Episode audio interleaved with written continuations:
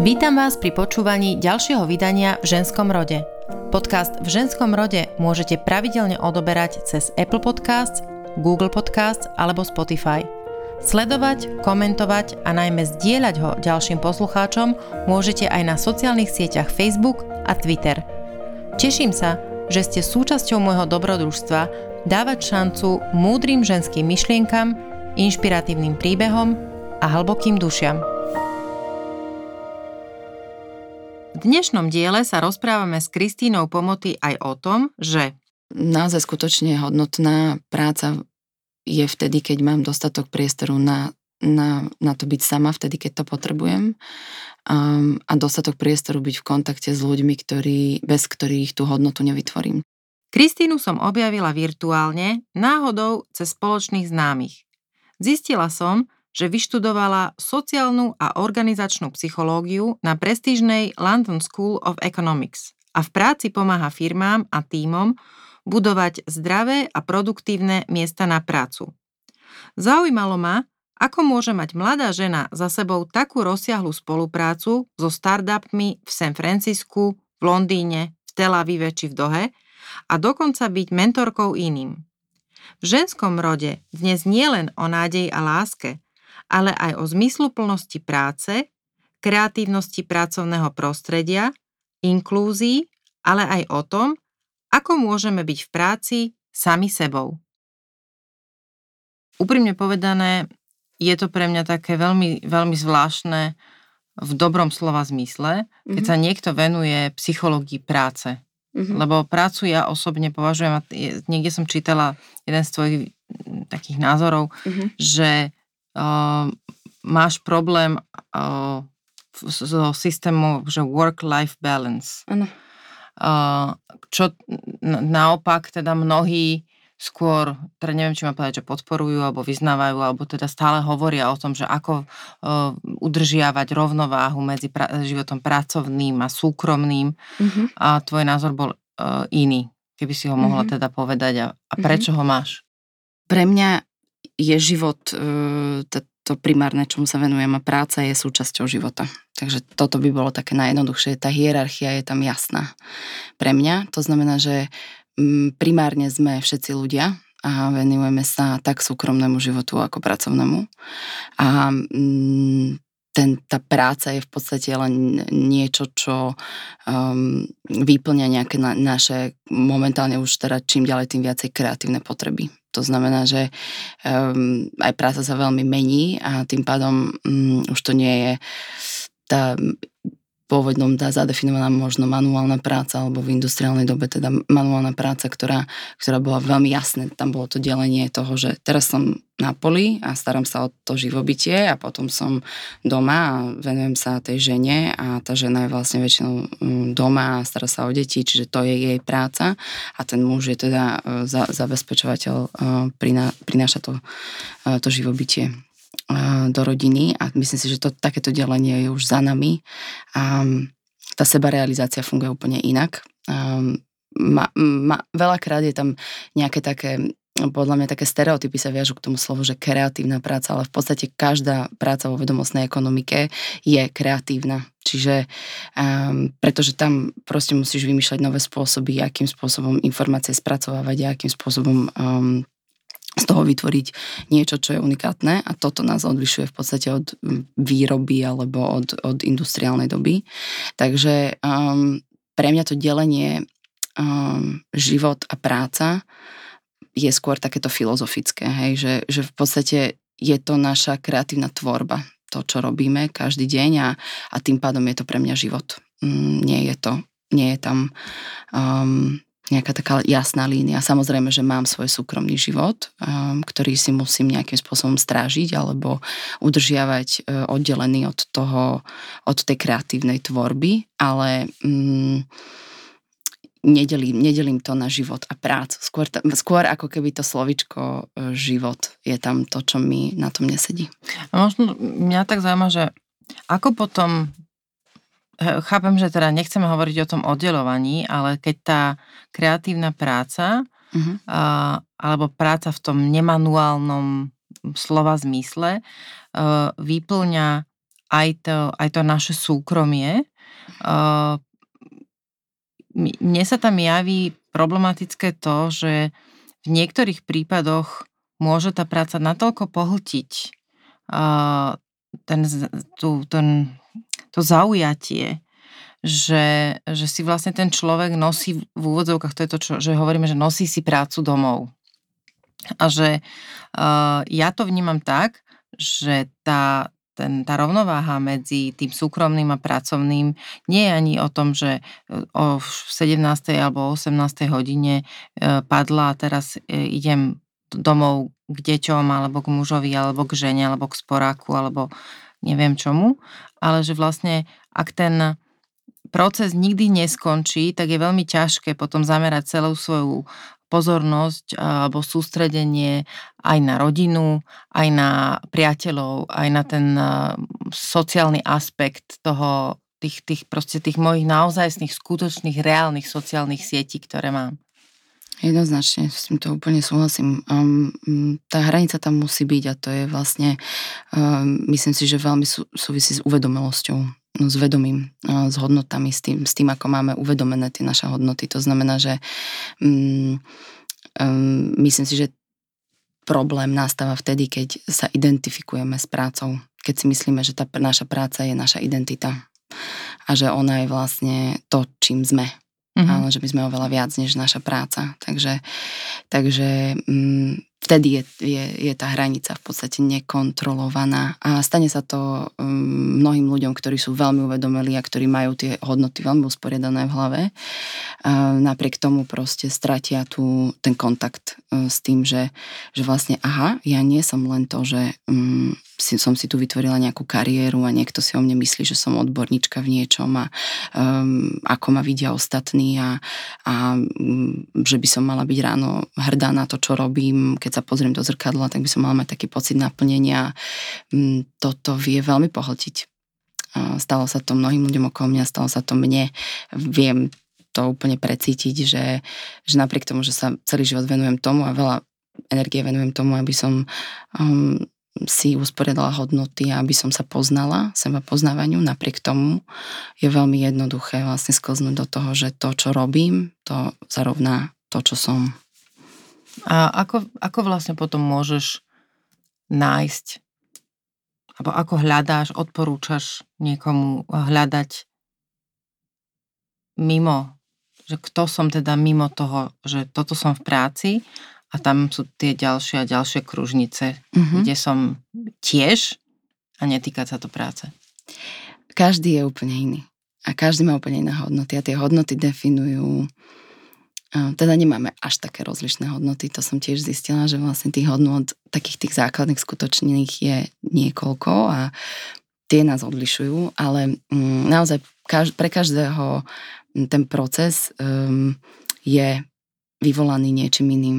Um, pre mňa to bola um, túžba po slobode um, a bola to túžba po nejakej takej, nejakom, na, nachádzanie nejakého hlbšieho zmyslu, v zmysle aj možno duchovná, um, ale nie takého povedzme takého tradičného duchovná, nie náboženského duchovná, ale, ale v podstate hľadala som nejakú niečo medzi nebou a zemou. Um, a bolo to pre mňa veľmi dôležité, keď som to našla, tak som, tak som zrazu zistila, že vo mne sa nachádza obrovská sila, ktorú mm, kultivujem a tá nesúvisí s tou mojou kreatívnou tvorbou až tak priamo. Mm-hmm. Respektíve samozrejme má dopad na všetko, má dopad na moje vzťahy, má dopad na, na, na tú moju prácu. A, a pre niekoho iného, povedzme v mojom okolí, je to rodina napríklad, sú to, mm, je to partnerský vzťah, je to, sú to deti, čiže pre každého je to niečo iné. Um, a myslím si, že to prichádza s nejakou snahou to bádať. Um, treba tam mať trošku zvedavosti tak samému sebe a tak mať takú odvahu sa pýtať také úplne základné otázky, že, že teda čo je to, čo som, ako sa definujem, čo je to, pričom mi poskočí srdce, keď to počujem trošku viac než pri iných veciach, hej. Čiže pre mňa to bola tá sloboda, povedzme, to som objavila v sebe, že, že je to nejaká taká elementárna vec, ktorá je všade vo všetkom, čo robím. A tým pádom bolo oveľa jednoduchšie už chápať, že tak keď niečo pokazím v tej mojej konzultantskej práci alebo pokazím um, niečo v tom, v tom, čo robíme v Trust Women, povedzme, tak um, to ešte nič neznamená, lebo je to naozaj iba malá súčasť toho, čo, čím som. To človeku potom asi lepšie vyrovnáva s nejakými pocitmi Určite. zlyhania alebo sklamania, lebo tie prichádzajú niekedy Určite, denne. samozrejme. Ty si vyštudovala London School of Economics. Áno. sociálnu a organizačnú psychológiu. Prosím ťa, ako si vlastne prišla na to, čo chceš študovať? Alebo teda, že toto je presne to, čo by si chcela? Mm, relatívne skoro, pretože som vlastne nevedela, že prišlo to z, také, z takej nevedomosti, vlastne ja som netušila, že čo chcem robiť so, so sebou, takže som najprv študovala tri školy, právo, marketing a mediálnu komunikáciu a naraz. Tak dosť také a, tradičné. a ani jedno sa mi nepáčilo, takže som išla pracovať full time. A, a to si študovala tu? Áno, na Slovensku. Mm-hmm. Asi pol roka. A potom som išla pra- pracovať full time, lebo tá škola mi nedávala nič. Takže som si udržala diálkové štúdium marketingu, ale vlastne som pracovala mm, v korporácii 2,5 roka a počas tej práce v korporácii tak som si uvedomila, že tam som si uvedomila, že musí byť niečo viac, že to nemôže byť iba to, čo nám to prostredie a tie vzťahy, tá kultúra ponúka. A pritom som robila vo veľmi takom medzinárodnom prostredí, veľa som cestovala, ale jednoducho tam chýbalo niečo a veľmi ma zaujali tie vzťahy, ako sa formuje, um, um, ako, akým spôsobom vplýva na nás leadership, ako sa tvorí leadership, um, ako, ako sa tvorí kultúra, aké zákonitosti definujú vlastne kultúru a išla som to skúmať. Najprv som študovala tu na Slovensku, potom som išla do Milána potom do San Francisca na 3 roky, tam som sa nevenovala psychológii, tam som vlastne stážovala, pracovala, robila som v neziskovke a potom vlastne v San Francisku prišlo také, také absolútne silné presvedčenie, že um, tam som bola v inovačnom prostredí. Mm-hmm.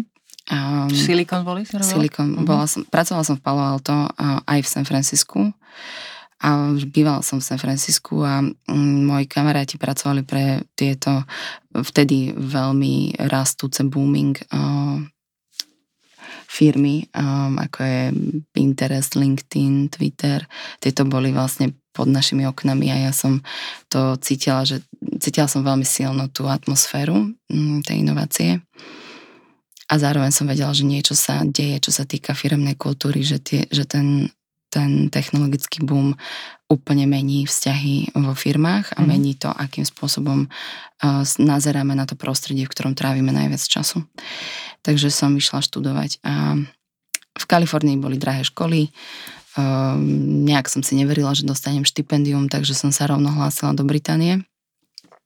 A um, prihlásila som sa vlastne na um, tri školy a vybrala som si tu, tu po ktorej mi najviac, vlastne po ktorej som najviac túžila. Veľmi som túžila chodiť e, do medzinárodného prostredia, alebo byť teda v medzinárodnom prostredí.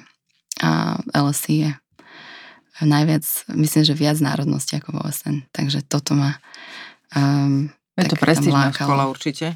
A, som, ne, ne, nedávno som bola v Londýne, išla som okolo, tak som si tak hovorila, že možno kedy, kedysi, keď by som bola mladšia, tak by som teda uvažovala nad štúdiom tiež.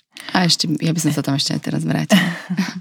Eh, čo to znamená teda, keď eh, teraz si v praxi, čo to znamená, že robíš konzultantku vo firmách? Čo vlastne, je, to je možno môj problém v tom, že stále mám pocit, že niekedy neviem presne definovať, aký je môj prínos pre klienta, lebo za slovo konzultant sa schová toľko, ako sa schová napríklad za slovo coach.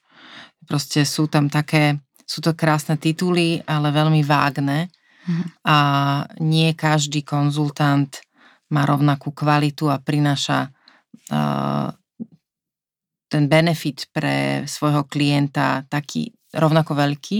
Mm-hmm. Takže čo si mám predstaviť pod tým, povedzme, že som nejaká stredná firma a poviem, že potrebovala by som pomôcť. A sama možno neviem ani s čím.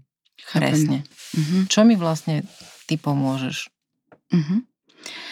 Mm, tá cesta moja konzultantka začínala mm, ešte vlastne v škole a bolo to Organization Development sa to volá, čiže je to rozvoj organizácií, čo znie extrémne vágne. A, a vlastne um, to, čo nám tá škola mala dať, alebo k čomu nás mala ako keby vytrenovať, je taký facilitátor zmeny. Čiže mali by sme, mali sme byť takí pozorovatelia, citliví vní, vnímači, mm-hmm. vnímatelia, alebo neviem, ako Či sa vôjdeš dovnútra do firmy a musíš navnímať pochopiť. ľudí a pochopiť, ako funguje? Pochopiť súvislosti, pochopiť mm-hmm. vzťahy a pochopiť, aký, aké je DNA toho leadershipu, ktorý tam je, lebo to definuje veľmi veľa vecí, skôr by som povedala, že väčšinu. Takže ja som sa rovno po škole, ja som mala takú takú, takú fixovanú víziu, že ja musím robiť presne to, čo som študovala. A to sa mi podarilo. Ja som začínala na Transformation Advisory, jednej teda medzinárodnej konzultačky a e, v podstate to je rola, kde e, v prvom rade vnímame, navnímame, do určitej miery meriame firemnú kultúru. A vlastne myslím si, že najčastejšie sa to teda deje v najvýraznejšie v nejakých tranzičných obdobiach tej firmy. To znamená, že tá firma sa nachádza v nejakom mm, takom životnom cykle, kde sa dejú výrazné zmeny. Um, a dá sa povedať, že sa z toho myslím si, že stalo niečo kontinuálne, že v podstate sa pozrieme na to, že firma by väčšine mala prechádzať nejakou zmenou, mm-hmm. alebo väčšine prechádza, lebo tie technológie ju tak menia. A ono tak akože čiastočne sú vďaka tým technológiám aj je, lebo sa tie technológie tak rýchlo vyvíjajú. A, ale myslím si, že možno je aj užitočné pozrieť sa na to trošku, že je to možno nafúknuté, že, že mohli by sme to aj trošku spomaliť. Že možno by mohlo byť aj menej tých zmien a tým pádom menej krát by boli, potreb, boli potrebné zásahy tých konzultantov. Takže vlastne tomuto som sa venovala, venovala som sa mergers and acquisitions, čiže spájaniu um, akvizícií, v časoch teda akvizícií alebo spájaniu tímov, um, redefinícii leadershipu, redefinície spôsobu riadenia tímov. A v podstate to je to, čo robím dodnes, čiže um, um, venujem sa tímom, ak mám dôveru teda toho leadershipu, čo je základ, uh, ak mám dôveru tých vedúcich uh, vo firme, tak e, pracujem s ich členmi tímov a pomáham im definovať, aby boli všetci na správnom mieste.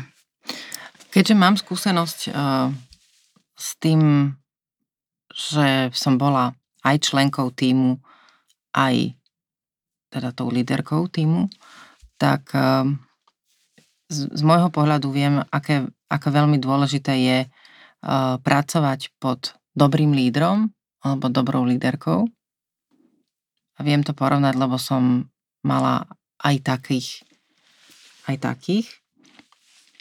A naozaj uh, nie väčšej radosti z práce pre mňa, a ako je uh, skvelý líder, v tomto prípade, teda v mojom prípade to bola líderka, lebo tá inšpirácia a, a dôvera, ktorú mám v to, čo robím, a kam smerujem tým čo robím, aký je môj prínos pre ten daný kolektív a pre tú prácu toho kolektívu. A že sa môžem učiť aj z ľudskej stránky, nielen teda z tej nejakej obsahovej, odbornej. Pre mňa to bolo veľmi dôležité a zásadne to definovalo potom to, akým spôsobom som ja viedla svoj tým. Mm-hmm. A nehovorím, že to bolo vždy dobré, lebo e, som bola, boli na mňa kladené veľké nároky. Ja sama tie nároky mám, mám vysoké. Takže viem, že som bola náročná líderka, náročná šéfka a že som veľmi ťažko uh, niesla, keď uh, niekto proste tvrdohlavo hovoril, že no takto to nebudeme robiť, lebo takto sa to nikdy nerobilo a u nás to robíme takto. Hmm. Uh, ja som skôr ten človek, ktorý hľadá mm-hmm. nový spôsob a ako niečo zmeniť a robiť veci lepšie. Ako môžeš nejakému lídrovi povedať spätnú väzbu, že nie, ten, ten, ten jeho leadership, to vodcovstvo nie je až také, ako by mohlo byť. Počúvajú ťa tí ľudia? Lebo, lebo ako to... rozmýšľam nad tým, že spätná väzba, vôbec spätnú väzbu v živote prijať bez toho, aby človek sa naježil a aby mal hneď pocit, že, že proste niekto na ňo útočí. A možno to súvisí s tým, teraz mi napadlo, čo si hovorila na začiatku, že keď sa stotožňujeme sami seba, keď stotožňujeme s tým, že toto sme my, tak akýkoľvek, akákoľvek kritika na túto vec vlastne nám uh, evokuje, že to je priamy útok na nás. Presne tak. A to je asi to najhoršie, čo si môžeme predstaviť, lebo potom je to také, ako keby sme boli my v ohrození a nevieme prijať, že to je len naozaj uh, nejaká tá konštruktívna kritika na jednu jedinú parciálnu vec, ktorá nás, ktorá nás tvorí a že my sme oveľa viac ako to. Presne tak. A preto je téma vedomého vodcovstva alebo vedomého leadershipu teraz taká moderná um, a prichádzať do mojej práce, pretože si toto, naše vedomie sa posúva už aj v tomto regióne veľmi rýchlo a um, veľmi sa to mení. Mení sa aj to, ako, sa, ako nazeráme na leadership. A začíname tu mať vodcov, ktorí sú v tom inšpirácia. Takže um, áno, veľmi správne to podľa mňa vníma, že, že ľudia, um, ja mám veľmi ťažkú cestu k mojim klientom. Um, ono sa to javí, že veď príde ďalší klient a um, budem konzultovať ďalšiu firmu, ale väčšinou sú to práve že dlhodobé vzťahy uh, a tá dôvera tam je postavená na mojich schopnostiach, ktoré tí ľudia si odsledovali predtým, ako si ma pustili k telu. Preto napríklad aj, um, ono to teraz, nechcem, aby to vyznelo tak, že, ten, že moja, môj výskum interakcie človeka s prostredím je ako keby um, um, zástierka, ale mm-hmm. ona tá téma je ľahšia, uh, ľahšie spracovateľná, lebo je menej osobná a tým pádom uh, tí lídry ju dokážu uh, dokážu si ma navnímať počas práce na tejto téme a potom um, je jednoduchšie sa k ním dostať um, v zmysle poradenstva už vo vzťahoch mm-hmm. alebo v ich uh, prístupe k leadershipu. A toto sa mi opakovane vlastne uh, stalo v práci, že som najprv konzultovala to prostredie riešili Čo to znamená? Tie... Poď, poď trošku konkrétnejšie. Hej. Dobre, čiže workplace consulting je v podstate um, taká, taký nový odnož, um, nová od, odnož konzultingu, ktorá um, vníma človeka v interakcii so svojím pracovným prostredím a v podstate ide o to, že už nerobíme nedizajnujeme, alebo tý, tá architektúra nevyplýva iba z hlavy architekta, ale je tam jeden celkom uh, rôznorodý tím um, rôznych expertov, ktorí vlastne prístupujú aj z pohľadu sociálnych vied, aj z pohľadu um, organizačnej psychológie v podstate do toho, ako sa tvorí uh, to prostredie. Konkrétne to znamená to, že, že vytvárame uh, prostredia, ktoré sú prispôsobené aktivitám, ktoré sa tam dejú, čiže nameriame v podstate tie aktivity, ich intenzitu, frekvenciu, spôsob, um, komunikačné mapy, zistujeme vlastne, kto s kým vytvára kde hodnotu, vzťahy v zmysle um, pracovných vlastne, na výmeny pracovných informácií a e, na základe toho sa vlastne vytvára to prostredie. Čiže, Čiže keď mám firmu o povedzme s nejakými 12 zamestnancami, tak e, mi pomáhate vytvoriť kanceláriu, uh-huh. tak, aby týchto 12 ľudí, ktorí tam pracuje, nebolo zavretých v 12 uh, samostatných kanceláriách, alebo ja neviem, v štyroch, aby, záleží, áno, záleží alebo keď toho. je to open space, ktoré Oni som ja byť... napríklad neznášala, úprimne povedané, neznášam open space mm-hmm. kancelárie, pri, prídu mi ako rušivé mm-hmm. na mhm. mňa v mnohých mm-hmm. prípadoch. Čiže rozumiem tomu správne, že vlastne ide o vytvorenie takého pracovného prostredia, kde si nájdem aj svoje ticho, keď ho potrebujem, aj svoj a ja neviem, nejaký priestor, kde môžem komunikovať s tými kolegami, keď potrebujem. A teraz nehovorím o káve v kochinke, mm-hmm. ale dajme tomu, že v, uprostred dňa odbehnem a nemusí to byť zasadačka. Mm-hmm. Rozumiem tomu dobre? Áno.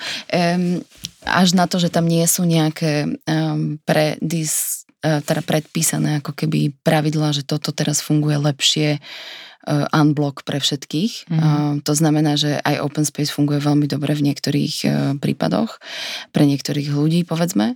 Čiže je, vytvárame prostredie, ktoré najcitlivejšie um, odpovedá na tvoje komplexné well, potreby, mm-hmm. na tvoj well-being. Čiže well-being nie je iba fyzično, ale je to mentálne, sociálne, emočné, všetky tvoje potreby, ktoré máš a tie máš rovnako v kancelárii, ako ich máš doma. A v podstate ten, tá citlivosť voči tomu, že, že čo to všetko znamená, uh, well-being, tak vlastne to by sa malo reflektovať v tom pracovnom prostredí. Kedy si som teda čítala, keď to bola taká naozaj že veľká novinka, alebo teraz informačne myslím, že e, o hamakoch v Google, hej, a mm-hmm. o tom, že aké majú oni tie miestnosti, kde, kde proste tá relaxácia, mentálne uvoľnenie, teda tých, tí ľudia, ktorí um, podávajú enormný mentálny výkon, uh, tak majú možnosť uprostred dňa kedykoľvek vlastne ísť do tej miestnosti, kde sa stišia, kde, kde relaxujú, hej, bolo to podávané že um, aké to je fantastický benefit vlastne od tej firmy.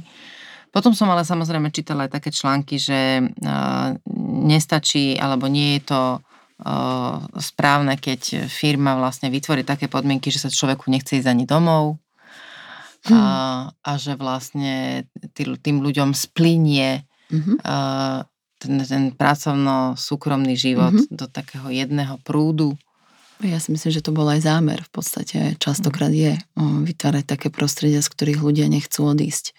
Um, je to správne? Nie je to um, trošku taký podfuk? Do určitej miery to je správne, pretože, pretože um, v prvom rade naozaj skutočne hodnotná práca je vtedy, keď mám dostatok priestoru na na, na to byť sama vtedy, keď to potrebujem um, a dostatok priestoru byť v kontakte s ľuďmi, ktorí, bez ktorých tú hodnotu nevytvorím. To znamená, že v nejakej izolácii, keď budem v konštantnej izolácii, to je dôvod aj prečo sa vlastne zrušili tieto um, trendy home officeov, hej, bolo niekoľko firiem, ktoré... No to sa k tomu chcem tak, vrátiť presne. Tak, no. Áno, mm-hmm. tak vlastne tak húfom vlastne volali naspäť tých zamestnancov do kancelárií, takže um, um, tá hodnota sa tvorí samozrejme v kontakte s inými ľuďmi. V izolácii dokážem do ne, určitej hranice tvoriť kreatívne a potom musím si to otestovať, tú myšlienku s niekým iným a vymeniť a, z toho, z tej inšpirácie prichádza ďalšia kreativita. A, no a v podstate to, čo um, mnohé firmy, keď vytvárajú tie prostredia, ktoré, ktoré sú tak komfortné a tak príjemné, že, že ľudia odtiaľ nechcú odísť, tak v podstate zabezpečujú konštantnú inováciu u seba ono to je teraz možno tak silno tu vyznie, ale skutočne bez toho, aby ľudia sa zdržiavali pod jednou strechou a, vnímali sa, videli sa, mali ten vizuálny kontakt, na toto je niekoľko výskumov, jeden z najvýraznejších je Thomas Allen na MIT. Ten vizuálny kontakt zabezpečuje vlastne intenzívnejšiu výmenu informácií a mm, mm, čím viacej sa ľudia vidia fyzicky, tak tým viac medzi sebou komunikujú. A to je vlastne elementárne preto, aby, aby firmy udržali určitý, určitú produktivitu, určitú úroveň ako keby um, výkonu. Samozrejme mať k tomuto ten taký ten uh, vypočítavý postoj, že um, budete tu mať všetko od jedla po hry, po uh, gumených medvedíkov až po proste od vymyslu sveta e, potreby meditačné, jogové, maserské a tak ďalej.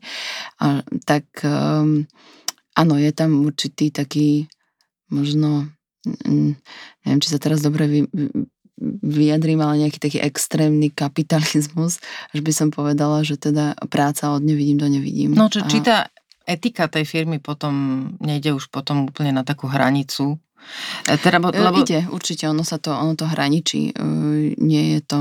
Um, tam, tam je o, o tom, vieš, keď tam je tá, tá kvázi tá, tá protistrana, že ak vychovávaš svojich ľudí k leadershipu a dávaš im priestor na to, aby sa rozvíjali ako, aut, ako autonómne bytosti, ktoré um, sa rozhodujú o svojom vedomí a, a o tom, že kde trávia svoj čas, lebo to je jediná komodita, ktorú vlastne majú a, a má, dávaš im priestor si toto uvedomovať, mm-hmm. tak, e, tak potom ten jedinec sám príde na to, že tam nebude tráviť 18 hodín denne a že sa pôjde venovať svojej rodine alebo že sa bude venovať svojmu súkromnému životu. Čiže treba mu dôverovať, hej? Uh, treba ho viesť k autonómnosti. Mm-hmm. Lebo mne, t- mne totiž to z tohto vychádzajú, alebo teda uvažujem na, teraz nad, nad, nad dvomi vecami. Jedna vec je, uh, a teda pôjdem na, na, to, na to tým, tým rodovým nazeraním. Jedna vec je, že, že muži mm-hmm. uh, zväčša teda teraz môže počúvať nejaká uh, manželka, matka alebo partnerka, matka, uh, ktorá tvorí teda ten, tú, ešte stále ja si myslím, že nie sme v nejakom tom roz, rovnovážnom mode, ale teda jednoducho tá mama tvorí tú, ten základ tej rodinnej bunky a teraz čaká na toho otca, partnera, ktorý má prísť z toho pracovného prostredia. A, a teda tej sa toto asi počúva dosť ťažko, že vlastne firmy vytvárajú takéto fantastické prostredie, kde sa stiera Mm-hmm, to, to, ro, to rodinné a pracovné, pretože potrebujeme teda mať tých mhm. kreatívnych mm-hmm. jedincov, nie len mužov, teraz hovorím jedincov, ľudí. Mm-hmm. A, a teda čaká, že hm, kedy už bude ten môj muž dostatočne autonómny, aby si mm-hmm. porozumel, že teda teraz sme tu my doma. Mm-hmm. A ďalšia vec, ktorá ma zaujíma, je, vrátim sa k tomu home office. Ja keď som pracovala pre, pre Britov na britskej ambasáde. Vtedy som bola jedna, asi ja neviem, no možno prvá lastovička určite v mojich, medzi mojimi priateľkami, ktorá dostala možnosť pracovať na polo, polovičný úvezok mm-hmm. a, a v niektorých uh, časoch, keď teda hlavne sa to týkalo, keď bol, uh, boli moje deti malé, mm-hmm. tak som mala povolenú prácu doma, na mhm. doma. Uh-huh. Čo bolo fantastické a som doteraz nesmierne vďačná môjmu uh-huh. bývalému zamestnávateľovi, pretože zo mňa spadol obrovský balvan. Uh-huh.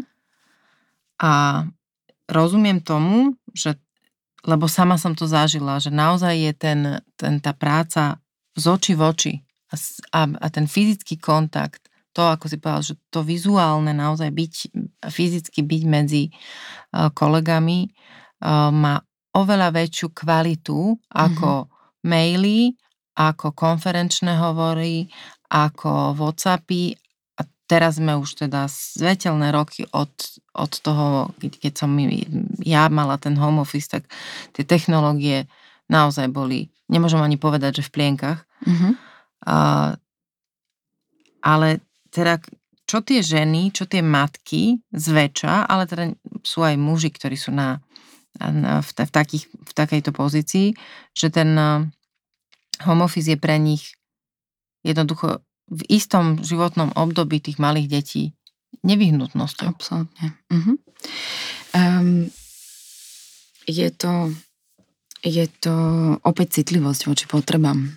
Um, to znamená, že um, veľmi to súvisí, e, aj k tej prvej časti tvojej otázky, veľmi to súvisí s identitou ženy um, a s jej vlastne vnímaním samej seba um, a jej naplnením, čo, či, čo je ich... Viem si predstaviť, určite, ja nemám deti, ale dokážem si predstaviť, že, že tam dochádza k určitej kríze, uh, strate tej identity, špeciálne keď tá žena bola veľmi aktívna predtým v práci. Um, to znamená, že, že ten moment je skôr psychologický ako, ako povedzme policy alebo... Mhm. Čiže alebo, vyrovnať sa s tým, že zrazu áno. som okrem toho profesionálneho som aj mama. Áno, áno. Mhm. A tá práca myslím si, že začína ešte predtým, ako, ako majú ženy deti. To znamená, že, že toto nejak vedieť prijať je určite podľa mňa lepšie a dobré e, vtedy, keď ešte tamto dieťa nie je. Tá otázka toho, že či je home office správny alebo nesprávny, nestojí takto. Podľa mňa je to skôr o tom, že, že je to nutnosť mať tú voľbu niekedy podľa mňa. Uh-huh. Je to nutnosť, špeciálne v vedomostnej ekonomike, mať tú voľbu niekedy pracovať z domu a matky tú potrebu majú častejšie, pretože jednoducho definované je to tou starostlivosťou o dieťa. A, mm, to však neznamená, že uh, je dobre dlhodobo byť uh, doma a pracovať z domu a nemať kontakt s tými, s tými kolegami. Čiže tá rovnováha je asi tá odpoveď na to, ten, na ten ideálny svet, ktorý si ja predstavujem a opäť nemám deti, ale predstavujem si to a vždy som túžila mať takú prácu, ktorá mi dáva tú voľnosť, že mi nebude žiaden šéf diktovať, že môžeš si zobrať iba jeden home office za týždeň alebo um, nemám problém mať šéfa, hej, ale, ale jednoducho Nechcela by som, keby to fungovalo tak a snažím sa aj svojich klientov viesť k tomu, aby prácu nedefinovali fyzickou prítomnosťou alebo časom, ktorý e, ten človek, daný človek navonok trávi e, tou prácou. To znamená, že, že mali sme tak, taký predmet v škole, teraz som si na neho spomenula, volal sa, že Organizational Life. A dve témy najdôležitejšie boli, jedna téma bolo čas, Venovali sme sa čisto času a tomu, ako funguje práca a čas. A kde je to vedomé a kde je to už taká, taká, tá, takéto trendové, povedzme, mm, splývanie s tým, s tou masou. Um, a kde sú tie hranice? Samozrejme tým, že ti väčšine pípa nejaké vtedy Blackberry, dnes iPhone, alebo proste smartfóny. Vtedy bola taká tá fáza Blackberry. Milovala som Blackberry. A ja. Takže keď to väčšine svieti, lebo to malo ešte také malenké svetielko, keď ti došiel e-mail, tak to tam tak e, toto to extrémne, to v podstate veľmi menilo teda tie hranice medzi tým, že kde je ten čas v práci a kde je ten čas, čas doma. A to isté miesto, čiže boli dve témy v tomto našom predmete, bol miesto a čas a, eh, a tom obidve sa extrémne zmenili za posledných 20-30 rokov. Takže eh, a budú sa meniť výrazne sa budú meniť. Hej. Čiže nazerať na to teraz, eh, či home office alebo nie, skôr by som povedala, že poďme sa venovať tomu, že či toto vôbec má zmysel sa o tomto rozprávať mm-hmm. ešte. Um, a, a teda samozrejme určite tá citlivosť voči tým potrebám aj rodovým tam je mm, zvýšená, si myslím. Vnímam to cez to, že vznikajú rôzne pracoviská, alternatívne pracoviská mm, v zahraničí, ktoré veľmi citlivo odpovedajú na tie potreby žien, ktoré majú deti. Mm, napríklad? Napríklad Wing, alebo teraz som objavila taký, taký klub, že Jane, The Jane Club v LA. A, a ako, ako teda fungujú, keď hovorí, že odpovedajú? Mám voči tomu niek- nejaké výhrady, čo sa týka ako keby mm-hmm. tej rodovej o, segregácie, až by som povedala. Ale o, že to vytvára možno v mnohých prípadoch ešte väčšie um, medzery medzi pohľaviami a, uh-huh. a tým pádom to môže prehlbovať niektoré iné psychologické aspekty, ale v tom slova zmysle, že teda ženy um, si tam môžu doniesť dieťa, je tam, je tam laktačná miestnosť a meditačná miestnosť a miestnosť na spanie a miestnosť na spanie detí v takom veku a miestnosť na hry, tak um, je to naozaj ako keby prostredie. A to je ktoré... firemné prostredie? Áno, áno, to je kancelária, to je coworking. V podstate. Ale to, to som chcela povedať, či, či je to coworkingové, akože to znamená, že môžeš tam prísť pracovať. Na členstvo. Mhm. Mm-hmm. Čiže si tam vlastne donesieš svoju prácu a svoje dieťa a ty tak. si sama tam zariadiš svoj čas. Ako, tak. ako čo budeš... svojim tímom. Mm-hmm. Hej? Mhm. Čo, keď máš nejaký okay. startup alebo nejakú, mm-hmm. nejaký tím ľudí, tak môžeš tam mať kanceláriu v takomto priestore. Čiže funguje to úplne presne ako coworkingy až na to, že je to teda veľmi uh, reflektujúce tie potreby. To veľmi to re, re, odpoveda na tie potreby ženy. A, a tam je potom samozrejme veľká otázka, že čo to robí s mužmi, um, pretože zase opäť jeden trend je teda byť citlivejší voči potrebám žien, ale ďalší až by som povedala, že nie že trend, ale nutnosť je zapájať viac mužov do výchovy detí. A um, tí muži sa možno cítia, môžu sa cítiť právom teda vynechaní z tej aj z toho diskurzu, aj, aj teda mm-hmm. tam vytvárame potom tú fyzickú bariéru. Ako sa pozeráš na, na, na to, alebo teda keď by som sa ťa mala spýtať, že predstav si tak z tvojho hľadiska, že aké je ideálne uh, inkluzívne pracovisko. Hmm. Že ako to ako mm-hmm. vyzerá? Mm-hmm. No, opäť, mm, nebudem vedieť na to odpovedať s presným opisom, mhm. pretože mm-hmm. každá firma je uh, iná. A každá, pre každú firmu uh, tá inkluzivita znamená, um, respektíve takto, ne, neznamená niečo iné, ale, ale má iné um, typy um, zamestnancov. Čiže napríklad, um, poviem príklad, momentálne pracujem s jednou firmou, kde je veľmi veľa introvertov. A um, tí extroverti tam sú, a, a sú vo výraznej menšine, ale majú, ako je to už v každom kolektíve, väčšiu moc, väčší vplyv. Majú, lebo sú hlasnejší a viacej prejavujú teda svoje vôle a svoje túžby a tým pádom mm, je to veľmi zaujímavé sledovať, že napriek tomu, že je tam teda menšina týchto ľudí, tak e, tá firma sa v mnohých e, veciach má tendenciu zachovať extrovertne, aj čo sa týka rozhodovania, napríklad spôsobu riadenia tímov. Pričom tí ľudia sú, um, jednoducho tá väčšina tých ľudí, ich, ich potreby um, sú úplne opačné.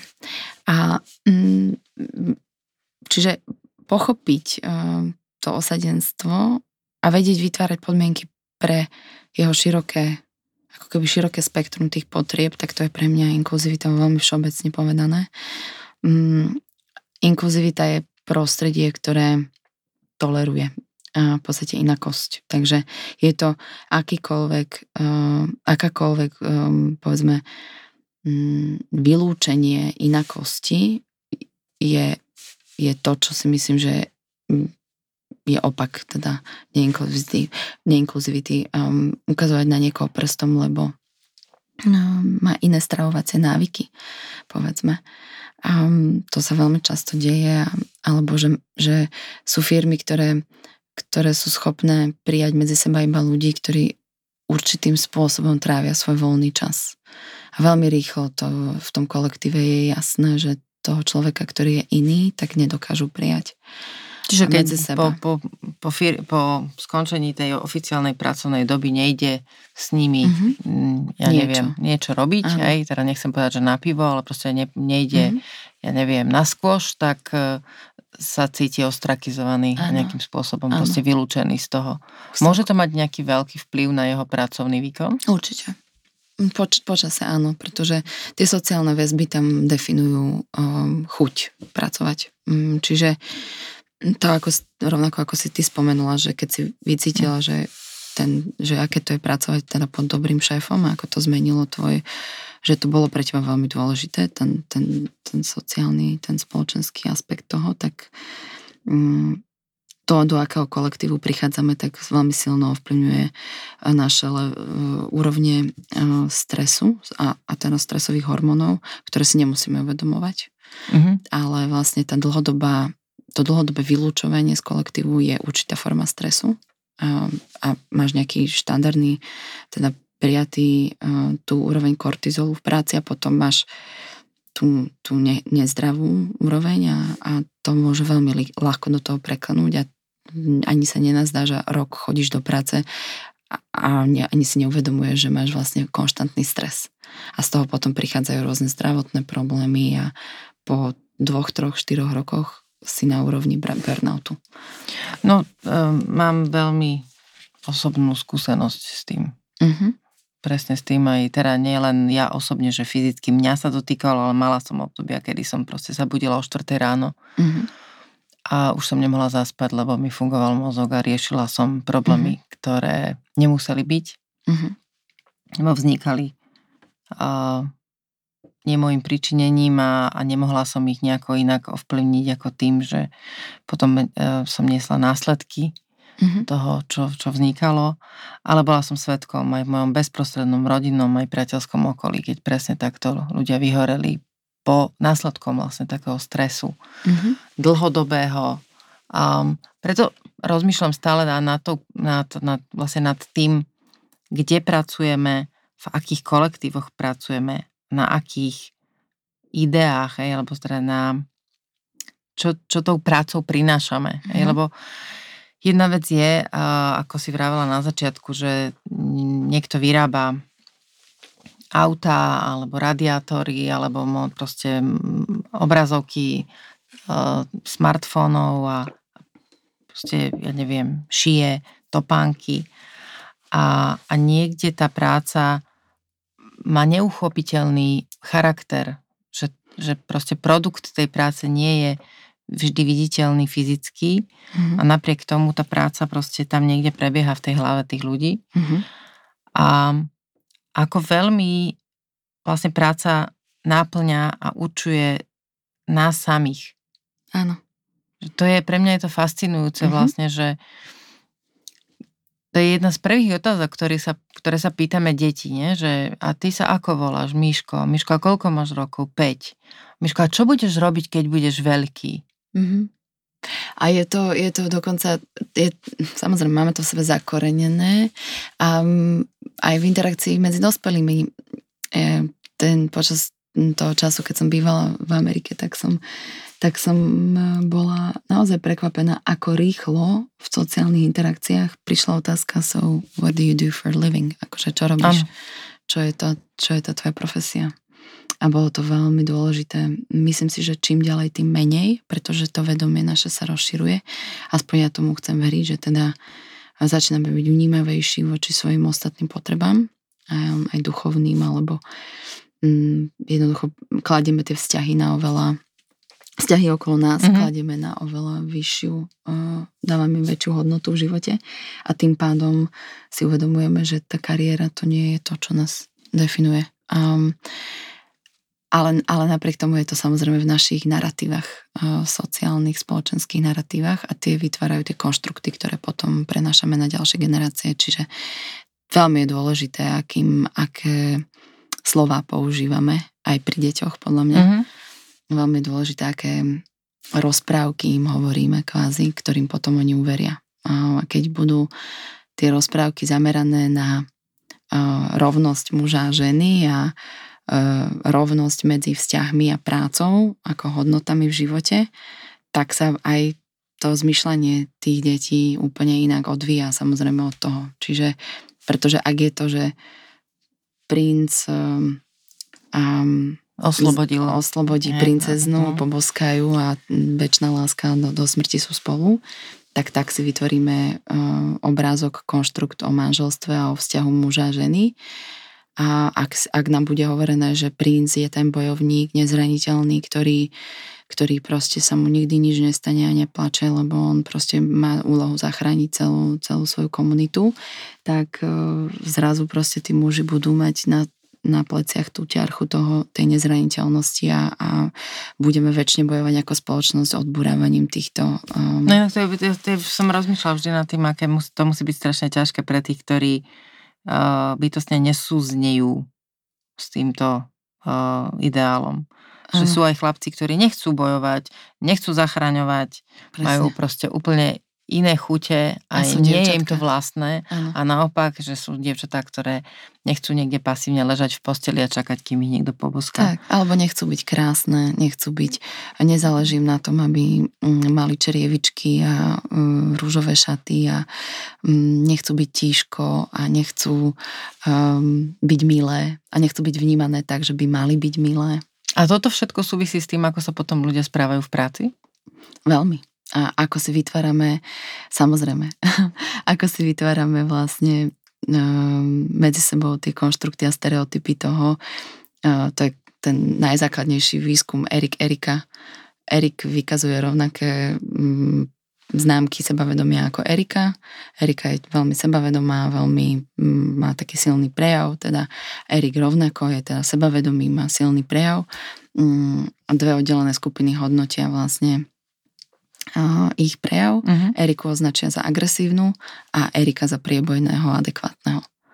Tak to je v podstate ten, ten konštrukt, ktorý máme v hlave. Hej. Čiže žena, ktorá v určitom mm, veku, um, dokonca ešte tam máme aj tento aspekt, že mladá žena, ktorá si stojí za svojím a, a má nejaký prejav, nejakú priebojnosť, tak je označená za automaticky za agresívnu. Mala by sa viac usmievať, mala by byť milšia, mala by byť starostlivejšia. A ďalšia, ďalšie ten ako keby stereotyp, ktorý viažeme na ženy je, že, že sú práve tie, ktoré by sa mali starať.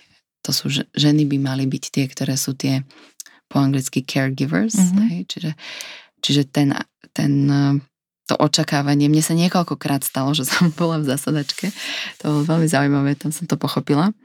A, a s mojim šéfom, povedzme nejakým, alebo klientom a um, prišiel nejaký host, tretia strana a sadli sme si a nebola tam asistentka, čiže nefungovali tam tieto vzťahy, že automaticky niekto prinesie kávu. A teraz sa ten môj šéf spýtal toho hostia, že dáš si kávu? A ten host povedal áno. A tak ten môj šéf sa tak pozrel na mňa, že a ja som zostala sedieť a to vôbec ako keby e, ne, On očakal, že ty sa, ty, očakával, že ty sa postavíš a pôjdeš Áno, že ja automaticky proste to dejem. A, a myslím si, že toto, sa, toto sú veľmi také um, podprahové veci, kde existujú tzv. overt a covert, čiže tie, tie pod povrchom mm-hmm. a nad mhm. povrchom. Mm-hmm. A toto sú také tie subliminálne, také tie malé znaky a potom sú také tie vyslovenia ako keby deštruktívne, toxické prejavy. A toto vlastne súvisí s tým, uh, akým spôsobom vychovávame a sme vychovávaní. Hej, to, to, vrácam sa k tomu opäť, lebo mm-hmm. si myslím, že je dôležité, aby sme to zopakovali, mm-hmm. že to, akým spôsobom si rozprávame, rozprávame s deťmi, ako ich vychovávame, chlapcov aj dievčatá, je veľmi dôležité na to, aby sme menili naladenie v spoločnosti a aby sme vlastne umožnili tým novším generáciám vlastne v tej práci nezažívať takéto situácie. Tak, e, tá výchova je extrémne dôležitá, preto som sa začala venovať poslednej dobe viac aj klinické, aj vývinovej psychológie a rozumiem tomu, že je to čím ďalej tým dôležitejšie v mojej práci. Nech už budem robiť čokoľvek, tak určite to, sa to bude teda dotýkať pracovnej psychológie, to cítim a uh, idem ďalej od tých, povedzme, tej antropológie a tých sociálnych vzťahov a bližšie k tým, k tomu tej vývinovej psychológie, k tej klinickej psychológii, lebo si čím ďalej tým viacej uvedomujem, že tieto um, prapôvodné uh, princípy, to, to, ako dieťa vníma všetko v podstate, čo sa okolo neho deje, a je to, je to naozaj takým, to dieťa je špongia jednoducho, ktorá pochopí všetko. Oveľa vnímavejšie, lebo, lebo prichádza nenaprogramované do tohto mm-hmm. sveta. To znamená, že dokáže to úplne čisto chápať a vnímať. Neviažu sa na to pre neho, pre to dieťa žiadne stereotypy, mm-hmm. žiadne kategória. Žiadna kategória tam nie je, ktorá by to definovala a tým pádom úplne všetko prichádza dostáva sa veľmi hlboko a vytvorí sa program. A ten program, na to si treba dávať pozor, je to obrovská zodpovednosť. Myslím si, neprogramovať deti. No to mi hovor. ja sa chcem spýtať ešte, uh, lebo mi to nedá, uh, že keď uh, je pracovné prostredie, nazvem to tak, že toxické, mm-hmm. že keď proste sa, sa, sa, sa ocitne človek v situácii,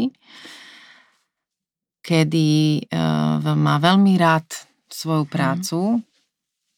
je v nej dobrý, alebo dobrá, naozaj vie, že je, je, je to tá, tá náplň a smerovanie, ten, ten, všetko to, čo robí, ho, ho robí, alebo ju robí šťastným alebo šťastnou.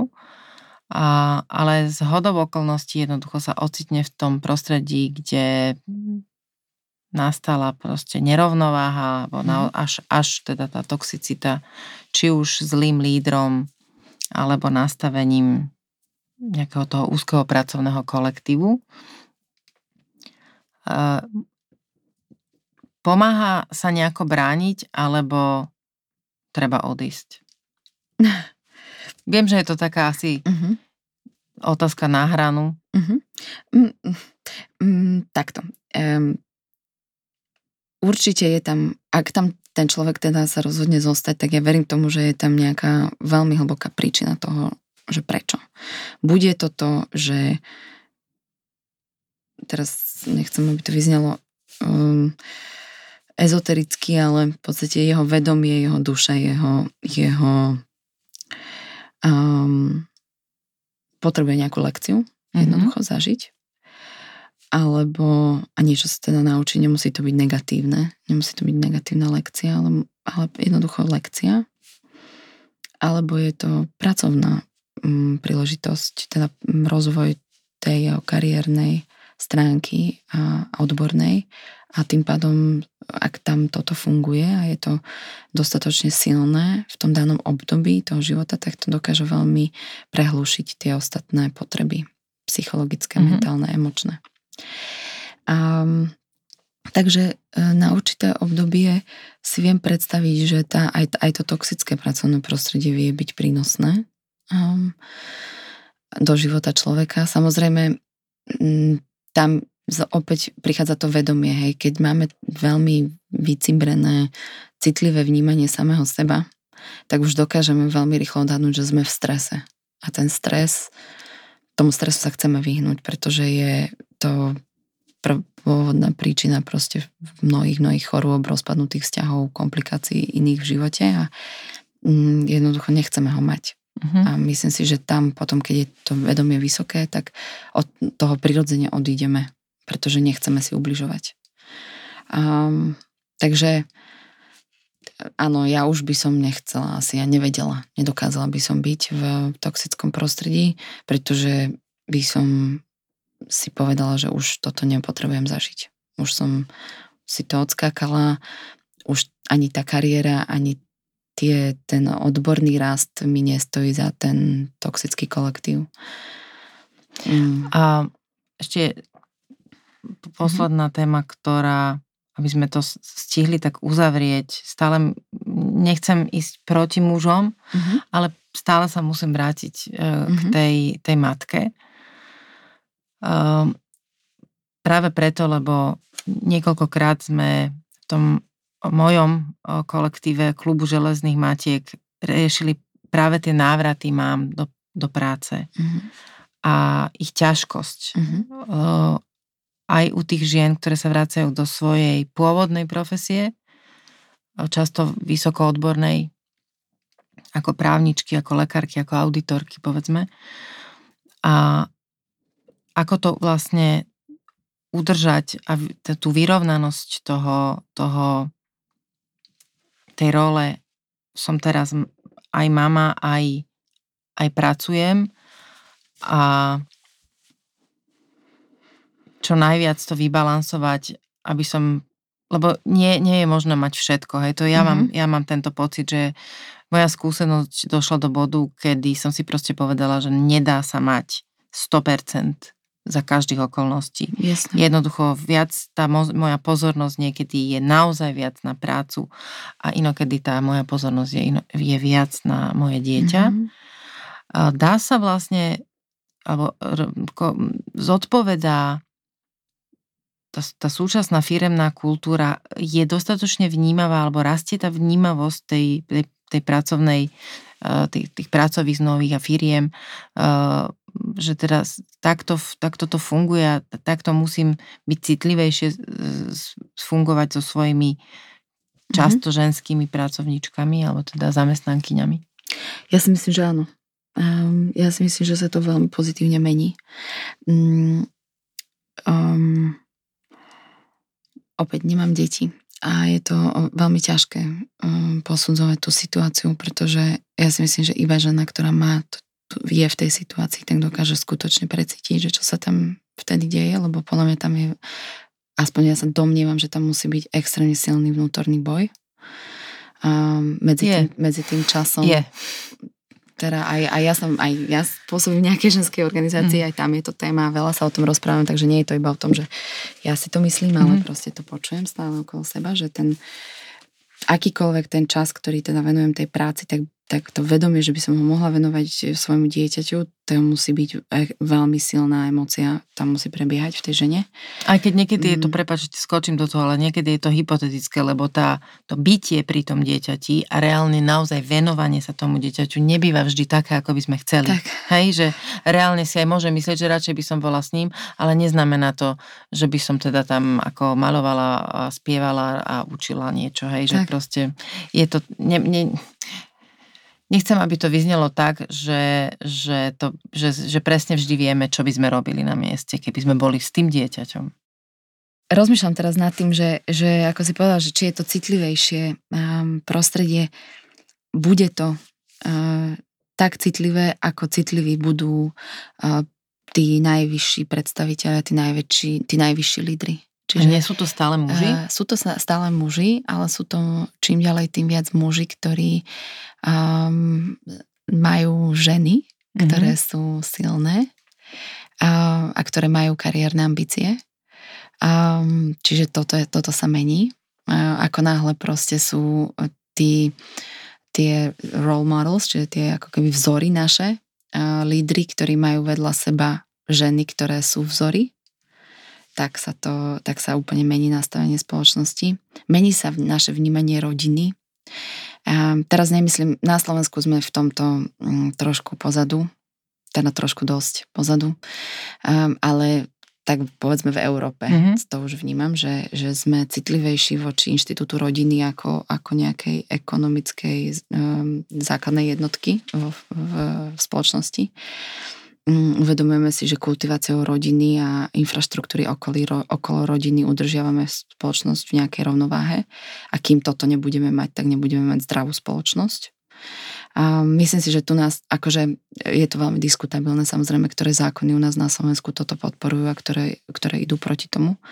Ale mm, to, to, čo si myslím na takej psychologickej úrovni najviac platí, je to, keď toto budú meniť muži v prvom rade, pretože oni sú v tých vodcovských pozíciách a oni majú tú možnosť ako prvý vystúpiť a povedať, že, že toto pracovisko bude um, um, priateľské voči mamičkám a bude im dovolovať akýkoľvek flexibilný pracovný čas, ako si ho nastavia, bude im dovolovať nosiť si tie deti do práce vtedy, keď to je nutné, keď ten líder sám si donesie dieťa do práce a nevolá svojim zamestnancom eh, v sobotu o 4. po obede, tak eh, tým nastavuje určitú inú, inú etiku eh, fungovania v tej firme.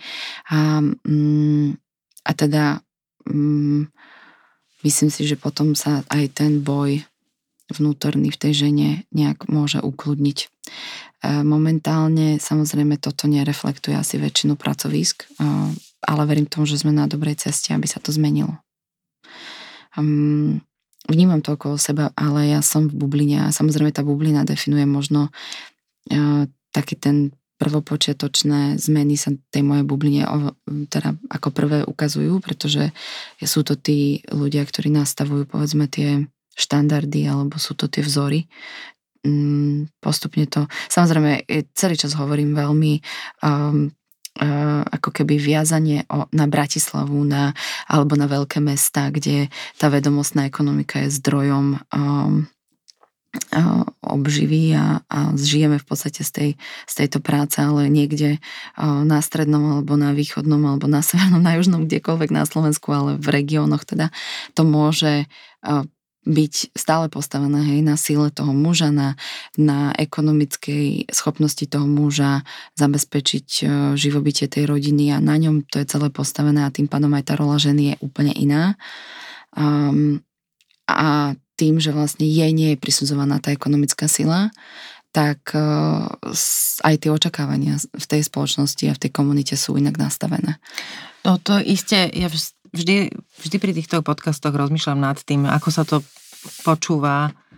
Uh, ako mm musím sa pochváliť a veľmi sa z toho teším, že uh, ten počúvanosť v ženskom rode rastie a som tesne pred hranicou 50 tisíc mhm. stiahnutí. Mm. A keď si pozriem mapu, ktorú mi ponúka tá aplikácia, tak vlastne uh, počúvanosť je proste celosvetová. Naozaj ja som šokovaná od Severná, Južná Amerika, Austrália, v, v, v afrických štátoch. Proste všade tam, kde tie uh, Slovenky a Slováci žijú, tak naozaj všade, všade možne mám krajiny, ktoré, ja neviem, Honduras, som pozerala, že to nie je hm. možné. A samozrejme stále viete Slovensko a to Slovensko je, ako si povedala, Slovensko nie je Bratislava, to tam opakujú všetci politici, všetky médiá a vieme, vieme to aj my. A stále nad tým rozmýšľam, že ako, ako rozprávať o tých témach, ktoré otváram, ktoré považujem za dôležité, uh, tak, aby či to počúva niekto v Poprade, alebo v Sníne, uh-huh. alebo proste, ja neviem, v Prievidzi, uh-huh. alebo niekde hore na Kisuciach, že, že proste či tomu budú rozumieť aj zo svojej perspektívy. A nemyslím rozumieť intelektuálne, ale či sa budú vedieť stotožniť s tým, čo tu my rozprávame ano. v tomto bratislavskom štúdiu. A, a veľmi, veľmi myslím na tých ľudí, na, aj mhm. na tie ženy, aj na tých mužov, ktorí tak žijú, ako ja napríklad neviem, a, a, aké to je. A, a preto sa snažím o, aj o otázky, ktoré možno pre Bratislavu môžu byť také, že trochu primitívne, pretože si myslím, že je e, legitímne sa pýtať aj také otázky. Určite. A keď o tomto hovoríme, e, ja by som chcela povedať ešte na záver to, že všetko, všetko to, čo sa môže zdať tým ľuďom v regiónoch, ktorí počúvajú v tomto prípade, pri tomto podcaste, ako u nich proste niečo neaplikovateľné, alebo teda čo sa ich netýka, lebo ako si povedala, že tam je tá ekonomika rodiny postavená na niečom inom, na nejakej inej hierarchii, inom systéme. Ja tomu rozumiem, že ak má uh, nejaká žena manžela alebo partnera, ktorý odchádza na dvojtyžňovky niekde do Čiech uh-huh. na stavbu, tak uh, asi jej teraz rozprávať o takomto pracovnom prostredí a o proste rovnováhe života, rodiny a práce nie je úplne niečo, čomu akože rozumie v zmysle, že to vie prijať. Ale ja si myslím, že je to veľmi dôležité o tom rozprávať, pretože sa to bude týkať našich detí. Určite. Oni už nebudú žiť tak, ako žijeme my. Áno. A za, dotknú sa ich také technologické a spoločenské zmeny, mhm. aké si my podľa mňa nevieme ani len predstaviť. Tak. Určite. A je veľmi dôležité, aby sme to ako rodičia alebo ako dospelí počúvali, aby sme vedeli aspoň trochu predvídať alebo možno navnímať niečo tak, že keď budeme vnímať tie, tie zmeny v tej spoločnosti, keď sa to bude diať, mm-hmm. že možno nebudeme vedieť intelektuálne, že aha, toto je ono, o čom sme hovorili, alebo o čom mm-hmm. sme sa niekedy bavili, alebo o čom som niekedy počula alebo počula, ale že to možno inštinktívne len vycítime, mm-hmm. že aha, že tu sa niečo začína diať, čo nepoznám mm-hmm. a tu musím dať pozor. Mm-hmm. Alebo tu by som mal tým, tým deťom nejako proste niečo urobiť ináč pre ne, alebo ano. inak ich pripraviť. Áno. Mm, mm, úplne súhlasím a myslím si, že to, čo nám v tomto veľmi pomáha, je mm, orientácia sa Veľa sa v poslednej dobe hovorí o kritickom myslení, veľa sa v poslednej dobe hovorí o zavádzajúcich faktoch versus tých správnych faktoch, e, o, o rozvíjaní sa svojej intuície o tom, e, čo ju zakrpatilo, čiže čo viedlo k tomu, aby sme ju stratili, povedzme. Dáva sa to do takej nejakej protikladnej dichotomie, alebo do také nejakej proti, do protikladov v podstate, mm-hmm. že intuícia je opak uh, racionality, alebo teda zamerania sa na fakty. Um, a teda nie je to tak samozrejme, to je veľmi dôležité uh, mať správne zdroje faktov a stávať na nich a vedieť, rozhodnúť sa, že kde sú tie zdroje. Um, a teda rozvíjať tú svoju intuíciu vnímať ju, byť e, k nej citlivý. Ak teda to niečo môže výrazne zmeniť alebo do toho zasiahnuť, tak to je školský systém podľa mňa. Vzdelávanie. Lebo ak nás to vzdelávanie bude viesť k rozvíjaniu oboch, aj to kritického myslenia, aby sme si vedeli definovať tie svoje zdroje, a, a vnímať medzi nami, kto je ten, kto šíri nejakú nepravdu, pretože je za tým senzácia, alebo je za tým, za tým nejaký iný mm, aspekt, nejaký zámer mocenský, mm, alebo, nejaká alebo, manipulácia. Áno, nejaká mm. manipulácia. Alebo, ale, a teda vedieť sa rozhodnúť, kde sú, kde sú fakty, kde sú skutočne dobré zdroje. To je o tom je podľa mňa základ kritického, nie podľa mňa, ale asi všeobecne základ kritického myslenia. A potom intuícia, čiže mm, počúvať sa, vnímať samého seba a toto, ak škola bude vedieť rozvíjať, s čím teda súvisí tam tá moja práca o mindfulness, um, mindful leadership a, a vôbec ako keby vedomého života, mm-hmm. um, tak sa budeme vedieť približiť k tomu ideálu toho, že, že vnímame tie zmeny a nepoložia nás, aj keď tá komplexita toho sveta proste je. A myslím si, že to je, to je vlastne úplne prirodzený na odpoveď na tú komplexitu zvyšujúcu sa technológiami, že, že je tam nával informácií, zrazu nával proste zmien a, a my sa v tom musíme nejako nájsť a ten, ten spôsob, akým sa v tom hľadáme, je to, že sa vraciame k sebe a že vnímame samých seba citlivejšie. Takže ten rozvoj toho vedomého, toho vedomia bude veľmi dôležitý. Čím by si bola, keby si nebola tým, čím si? Wow. No, vždy som chcela byť novinárkou alebo mikrobiologičkou. Ale nie takouto labakou, ale teda chcela som študovať akože oceán, oceanografiu. Chcela som e, ísť sa buď potápať a, a, a oceány skúmať, alebo som chcela byť novinárkou a to som chcela byť vojnovou novinárkou samozrejme, ísť do nejakého nebezpečenstva. Mm, to mi prišlo vždy také veľmi po, také pozlátko okolo týchto dvoch profesí a, a, a tak to by som asi nebola. No neviem, keď, či, neviem, či by som toto bola, no tak to sa už teraz ťažko po, povie, tak sa teraz ako, potápaš niekde inde, ale, ale bola som pozorovateľ. Mm-hmm. Pozorovateľ, že asi by som bola nejaký iný pozorovateľ. Uh, o čom najviac alebo najradšej rozmýšľaš, keď si sama? Mm.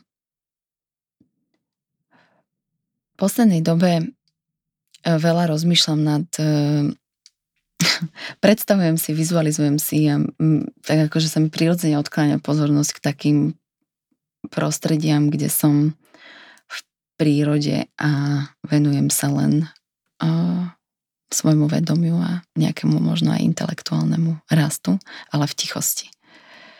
Čiže mi chýba mi ticho. Um, takže nad týmto veľa rozmýšľam, rozmýšľam, predstavujem si obdobie Vianočné a predstavujem si, že je mesiac ticho a, a že môžem robiť to, čo chcem v nejakom úžasnom prostredí. A keby si si mohla prijať čokoľvek na svete, čo mm-hmm. by to bolo? Čokoľvek na svete.